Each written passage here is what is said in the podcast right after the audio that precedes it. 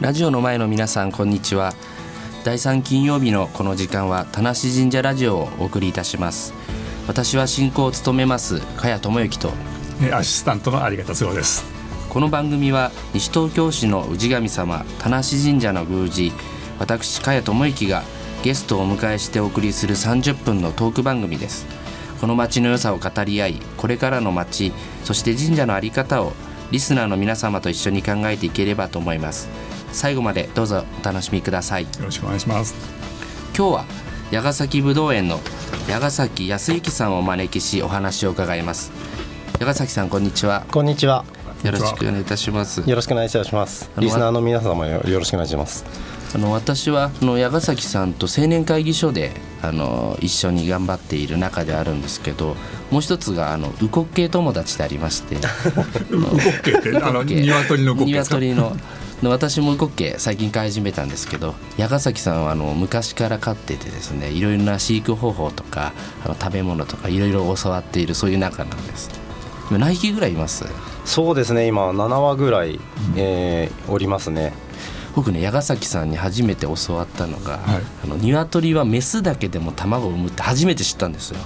オスとメスいないと卵を産まないと思ってたんですけど、うん、メスしかいなくてどうやって卵を産むのかなと思ったんですけど。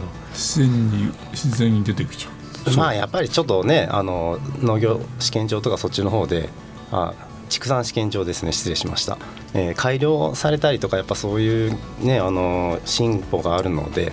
オスがいなくても卵を産むっていうのは初めて知ったんです、うん、で矢ヶ崎さんのとこではブドウ以外にもキウイをえー、作っているということなんですけど。そう、矢ヶ崎さんのとこってぶどう矢ヶ崎ぶどう園ってあの場所です、ね、バスあのからも見える場所どこの南町のあの場所でいうと、うん、あの向こう大町。向こう大町。あ向こう大町なんですか、はい。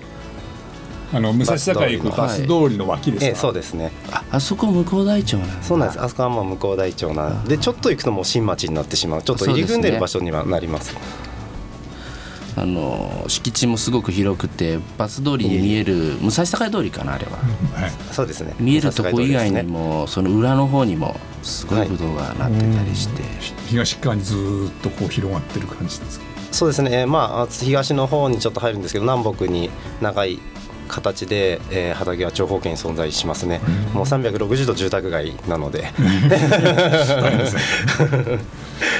ちょうどこの時期ってキウイとかブドウってどういうような世話をするんですか、はい、そうですね。3月4月の時期は。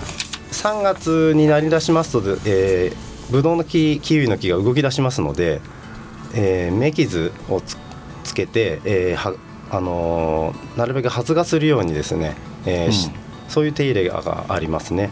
あ発芽させるように一手間あるんですね。はい、はい動き出すっていうのはあのこう心理が出るってことですか？なんだろう勢いが出てくる。そうですね。あのそうですね。活動しだしてニョキニョキ出始める頃というか、ええ、ちょうど販売の時期は8月とか夏ですよねブドウはね。そうですね。8月上旬から、えー、10月、えー、中旬ぐらいまで、えー、現在一番大変な時期って何月なんですか？まあそれやっぱり、えー、ねあの12月全部忙しいは忙しいんですけど やっぱりきつい作業が、えー、川の皮むきというか高圧洗浄機でぶわーって木に当てるんですけど、うん、ウエットスーツ着てカッパ着て、えー、えらいこっちゃで寒くてこれが一番大変です。真冬にやる真冬にやるのでお湯ダメなんで。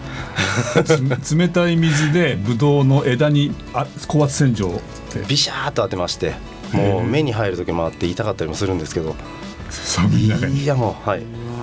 皮むきって何の意味があるんですか？大きくするためですか？やはり、あのー、寒い時期に皮がちょっとまあ剥けやすくなるんですけれども、うん、そこに、えー、虫が入ってしまったりダニですとか他の虫が入って、えー、いや越冬しないようにっていうそれが一番の理由ですかね。虫が居心地がいいようにならないようにそうですねあのブドウはどういった種類のブドウを今作ってますか？いろいろ種類あると思うんです。そうですね、まあ、あの祖父の代からビオあピオーネベニーズ富士みのりこの3種類を、えメインとしてました、ただここ数年はそこにシャインマスカット、えーバイオレットキングとあの珍しいブドウを、うん。新しく珍しいブドウ人気のブドウを入れるようにしました。やっぱりシャインマスカット人気なんですよね。僕ね巨峰派なんですよね。あの実家が山梨なんで巨峰以外はブドウじゃないっていう感じなんです。けどそうですねマスカット人気ありますよね。最近えでそうやってあのブドウさっきは、えっとえっと冬の高圧洗浄機はすごい大変だとおっしゃいましたけど、ええ。もうそれやればあとはどんどんどんどんブドウができるわけじゃないですよね。そうなんですよね。ここからがまた大変ですね、えー4月にですねあのやっぱり芽が伸びてきて、えー、ブドウとキウイフルーツは棚で、えー栽培してるんですが、棚に、えー誘引の機械でまあなんていうんですかねテープみたいので巻いてっていう。枝を整える。整えると、うん。キウイフルーツは4月中にやらないともう5月になったら折れてしまうのでやっぱりもう4月から本格的に、えー活動するっていう形ですかね、うん。まあ、冬も活動はしてるんですけれども 気が気じゃなくなるということで。でこうできてきたブドウをそのままほっとけばこうどんどんあの僕らが買うようなあのブドウになるんですか、えーもちろんならないんです実は。ーうん。もちろんって言ったらしあるんですけどね。あのやっぱり、えー房を作るんですよね。花が咲くんですけどブドウももうキウイフルーツも。でキウイフルーツの場合は花が咲いたところに、えー花粉をつけます。花粉ははい。人間の手で、人間の手でやります、えで、えー、ブドウのごめんなさいね房作りの話なんですけれどもまあそのままなるあのしておくと、えーブドウがもうだれてしまうというかあの皆さんにお届けできるようなブドウのかっこいい形ではないので、うん。房を作るというハサミを入れて房を作ってー形まで人為的にやるんだ。そうなんです。ハサミを入れるってことはこう切っちゃうってことですか？切っちゃうんです。いらない房房じゃないや、はい。い、らないこう粒？いらない粒とかもまあありますけど、まあ、それまああの土に置いとけばそのまま土に帰ったりするので、台風とか大丈夫なんですか？台風。強い台風とかどうするんですか？落ちることもある、やっぱり、えーねいろいろやっぱり栄養も入れてるので、うあのたやっぱり被害はねあるんですけどすごい大きな台風が来た時でも、うん。2 3 0房ぐらい落ちるぐらいで済んでるので結構強いですねずっとそうですねあのリンゴみたいに全部いっちゃうとかいうことはななかなかないのでそこはちょっと助かってます。販売とかあのーっていうのはスーパーに卸されてるっていうよりもはい。あの矢ヶ崎ぶどう園の中で販売っていうのがほとんどなんですよね。そうですね。まああの多少は出してますけれども、メインとしてはやっぱり矢ヶ崎ぶどう園の中で直売させていただくっていう形がやっぱり主な収入源にはなっております。行けば買えるんですね。8月にあの えっ、とお願いします。袋掛けっていうのがあるありますよね。はいあれはどういう作業ですか？もう出来上がったブドウに袋をかけるんですか？もうそうですね。やっぱり、えー作業していく中で、まあ、つ粒をねまた形を整えて粒を抜いてっていう作業があってその後あの袋をかけていくんですが、あのーそやっぱりそこで職業体験で田無四中の生徒さんに来ていただいて、ええ。ーなんとか3日で終わろうっていう。手伝ってもらって。手伝っていただ広いて。大なうん。その本当に助かってブドウるんですが。園のたくさんたくさん房があるわけですよね、はい。売るほどあるわけです、はい。それに全部袋をかける。そうですね。袋と傘をかけます。傘。傘。はい。あ上に？上にです。えやっぱりダブルでやることで、えー日焼けしないように。日焼けしないようにっていう効果ももちろんよくご存知で本当に、いいえーそういう効果もありますしあの雨からの、えーダメージもちょっとえー軽減すると。そういうことも効果としてはあります。それを四中の生徒さんたちがやってくれるそうなんですよ。手伝ってくれて本当に。いい経験ですよね。もう一番西東京市の中で、えー職業体験をさせていただいてるっていう自負もちょっとだけあります。だって自分たちが作ったブドウが売れるわけですよね。彼らから見て、嬉しいでしょうね。ね。え西東京市にはぶどう園いくつかあるんですよね。西東京市内にはあのそうですね。何軒か田無にはないんですよね。田無はもう今ではもう矢矢ヶヶ崎ぶどう崎ぶどう園だけになりました、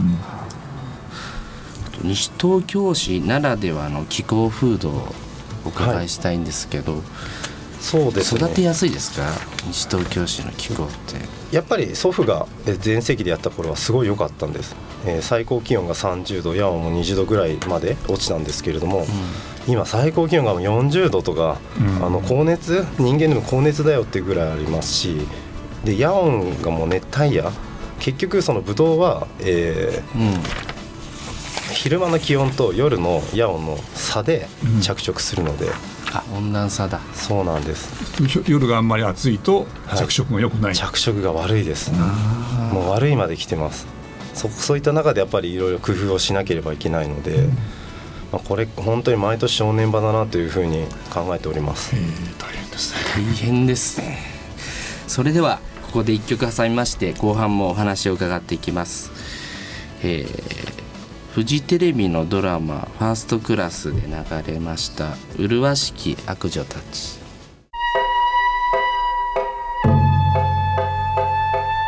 田無神社ラジオ。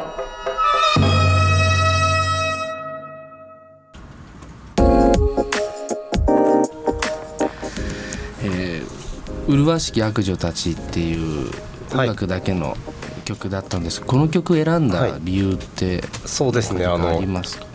あの恐縮ながら選ばせていただいたんですけれどもあの結婚式の二次会でですねあのここの曲を、えー使わせてもらってんっていうのと、うん。あの私事ですけれども、うん。えー今月8日に大子が生まれまして。おめでとうございます でこの曲がいいなと思いました。男の子です。男の子です、えー、3474キロ50センチのビッグベイビーで 何の何を宣伝してるのかっていう形ですけれども。4代目、はい、4代目。にまあまあそこはあの、ね、クエスチョンですが。はい。本人次第本人次第です。えーさて引き続きや矢ヶ崎の水は ちょっと。東京都エコ農産物認証制度についてお伺いしたいんですが、はい。簡単に説明していただくことってできます？やはりですね東京都がこの、えー推進しているものなんですね。で、えー土作りの技術とか化学合成農薬と化学肥料削減の技術を導入して作られる農産物ということで、まあ、安心安全を目指して、えーえー東京都が、えー推進しているものっていうことで、えー聞いております。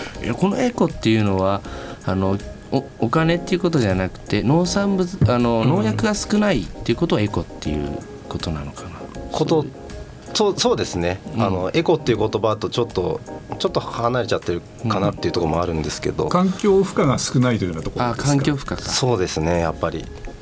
あなるほど。おっしゃる通りです。認失礼不足です。これじゃ認定証みたいのが来るんですか？それちゃんとやってる農家さんには。そういうことではなくてうんとやっぱりシールをですねあの発行していただいたりとか、うん。やっぱあの推進している農家のあの冊子があったりですとかあの当園でも配っておりますね。はい、ブドウ作りでこの認証制度が受かっているところっていうのはたくさんあるものなんですか？まあ、野菜とあの果樹とあのとこれは垣根なく、えー推進されているものでして、うん。まあ、うちはそのそれを、まあ、きっかけにじゃないですけどほとんど有機肥料でやってたので、あのまあかまあ、ちょっとあったんですけどそれもやめてうん。化学肥料をもう一切使わないことにしました。へえ珍しいですよね。まあ、結構化成肥料まだ使っている方々いらっしゃるんで、そこはちょっと推進して、大変でしょ？いろんなことが。だから。そうですね。木の生育に本当は化学肥料すごいいいんですけど、うん。でもやっぱりそれよりもねあのエコ農産物をの、えー認証制度を推進しようということで。あ素晴らしい、すごい。じゃあ僕らはあの長崎農園のブドウ8月になってからはい。買いに行くとそうやってできたものがはい。買えるわけで普通に。そうもちろんです。はい。月曜日だけお休みいただいてます。まさにあの矢ヶ崎ぶどう園さんってあの都市型農業っていうか、まあ、都会の中にある、えー農園だと思うんですけどはいこれからの在り方っていうか工夫している点とか、あうんの苦労している点みたいなのがもしあれば教えてほしいです。まあ、あのうちだけじゃないかもしれないですけれどもやはり西東京市に限らず都市農業の最大のデメリットがやっぱ相続により畑の作付け面積が減ると。でまあそのやっぱり農林水産省さんと国税庁さんの意見が合うわけがないのでなかなか現状解決しないと。ただまあそのその中で自分がねできることというかうん。地域でできることはやっぱり地域に愛されるぶどう園にしていきたいと。またあの震災があってもやっぱりこうあのさなんていうんですかね、えー農地はひる、まあ、広いのでどこのお宅も、ええうん。農地にやっぱり、えー震災がある時に、えー駆け込めるような場所になっていくと、うん。まあ、そういうふうなこともやっぱり役目の一つと考えているんですけれども、うん。まあ、あのこれからのの都市農業ということですけれどもやっぱり農業っていうこと全体に国がスポットライトをね当て続けて、あの当て始めてくれたので、うん。まあえーやっぱ生育だけでなく、まあ、生育ももちろん頑張るんですけれどもやっぱり一経営者として、えー努力もうちょっと勉強は絶対に必要なので、うん。まあ、あのずっと勉強はしていきたいと。登園としての話になるとやっぱここの農園楽しいなと。そういう言葉をやっぱりモットーにして、あの僕あの我々やっていきたいですし、うん。まあ本当楽しいでも何でもいいんですけれどもあの完成した農園にならないことというか常に挑戦する常に変化して時代に逆らわず、えーあ時代に逆らわずというかあの同じことをずっと同じようにやっているんではなくて常に新しいことをあのやっていきたいとそういうふうに考えておりますちょっと偉そうに語っちゃったんですけど。神社もそうなんじゃないですか。そうです伝ね統はむあるけども、うん。新しいことになっている挑戦していくっていう同じこと似てますいやよねもうあの本当にあの茅宮司様がす素晴らしいんでそこはやっぱりもう。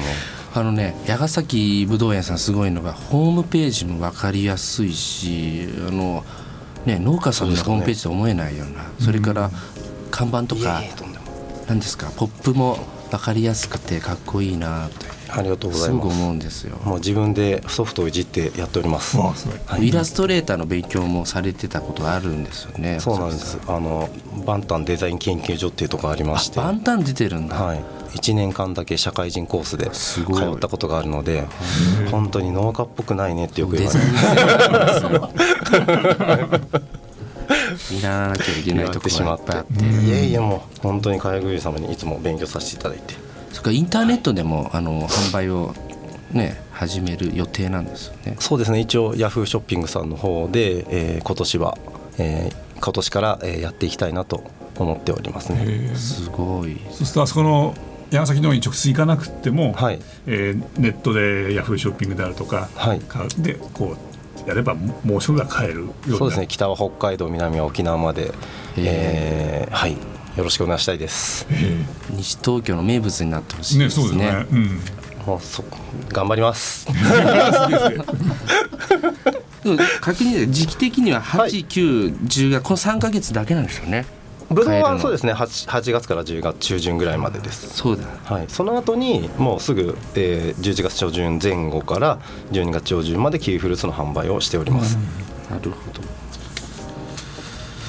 本当にあの美味しいぶどうがその本当に夏の終わり秋の始まりぐらい、はい。でもその他にやってることはたくさんあるわけですね年間こう今伺って。そうなんです。種を植えて水をやってだけではないので、やっぱそこはやっぱり、えーき季節とも戦わなきゃいけないですし、うん。はい、あーその僕らは本当に農産物の出来上がったところを見て食べてだけなんだけどやっぱ作ってらっしゃる方ってすごいですね。いえいえ本当。お客様のね笑顔を見ることが一番やっぱそそこはやっぱり一番ほっこりするので、うん。本当に毎年ですね、えー、ブドウキウイの販売時期あのお客様とお会いすることを本当にとっても楽しみにしてます直接販売だから直接お客様とこう会うわけですね。そうなんですあなるほど。じゃああの加谷さんのとこもそうですね直接こうそうですよね参拝される方と。動きと通して会いお会いしますし、そういう触れ合いいいですよね。いいですよねちょうどこれ10月の販売の時期なんでうちのお祭りと一緒なんですよ。例大祭例大祭のお供えで、えー買いに行こうかなって今思ってあいいです神様にお供えするためのいっぱいうん。ね、地元の農産物ですもんね。それをこうお供えして。よお供えしてそうですね。ろしくお願いします。これからの農園のお知らはせあります？はい。あの販売時期の方はあのうん。先ほど申し上げましたが、あの販売の時間帯ですね、はい。えー午前10時から午後4時。10時から4時。はいで毎週月曜日が定休日となっております。また地方発送も行っております。電話ファックスとともに、えー、042-461-3453になっております。で検索サイトからは矢ヶ崎ぶどう園と打ち込んでいただければと思いますし SNS はあの大体やっておりますのでそちらの方も合わせてよろしくお願いします。ちょっとかっこいい顔写真ができたりするんですか？いやいやいやいや。いやいやいですよね矢ヶ崎いさんやいや。いやいやもこんなにイケメンの方がね。ね。うんうイケメン宮司さんにね。イケメンじゃない。有賀さんこれ超渋いですからね。褒められちゃう褒められたか分かんない。あの神社からのお知らせないんですかこの時期？えっと、4月の初旬かはらい。巨大な鯉のぼりを、まあ、例年のようにはい。出す予定なので、あのお子様ぜひ見に来てください。はい、あの境内のところには大きな柱が立って、はい。こう鯉のぼりがあれ何本本何本あれね数えてます？5, 5本っていいんですかな？あの出ますのでそれからあの子どもたちに塗っていただくための、えー、鯉のぼりを塗っていただくための用紙を用意するのでみんなにえー塗り絵をしていただいてそれを切り取って、えー境内にあの貼り付ける。これ毎年やってるんですよ。すごく人気あるのでぜひお子様と一緒に来てください。5月のね中旬ぐらいまでやってますので。4月の初旬から5月の中旬ぐらいまで、はい。鯉のぼり実際にあるし塗り絵もできる。塗り絵もできる。あいいですね。お願い事書いてえー神社に貼りますのでね。来てください。じゃあその第一子お生まれになられたその願いを込めてそうです塗り絵に行って。ねあ、ぜひ来てください。初宮詣でもおあ待ちしております。遊びに行かせてください。ありがとうございます。よろしくお願いします。えーまだまだお話を伺いたいところですが、そろそろお別れの時間となりました。この番組は本日午後7時からの再放送終了後に FM 西東京のホームページからポッドキャストで配信されます、インターネットで FM 西東京と検索すればパソコンはもちろんスマートフォンやタブレットからいつでもどこからでも聞くことができます。それでは最後にもう一曲聴きながらお別れです。曲何でしたっけ？えーキャリーパミュパミュの忍者リバンバンです。噛みそう、噛みました。いや難しいです難しいわざと言わせてしまいましたけどあのこれの思い出か何かは終わりですか？まあ、田無出身のアーティストですからねやっぱ電車もありますしね西武新宿線で走ってますからね、えーそれでは改めてご紹介しましょう。本日のゲストは矢ヶ崎ぶどう園の矢ヶ崎康之さんでした。ありがとうございました。ありがとうございましあた田無神社ラジオ次回の放送は4月20日です。どうぞお楽しみに。ここまでお送りいたしましたのは田無神社の宮司私加谷智之とアシスタントの有賀達郎でした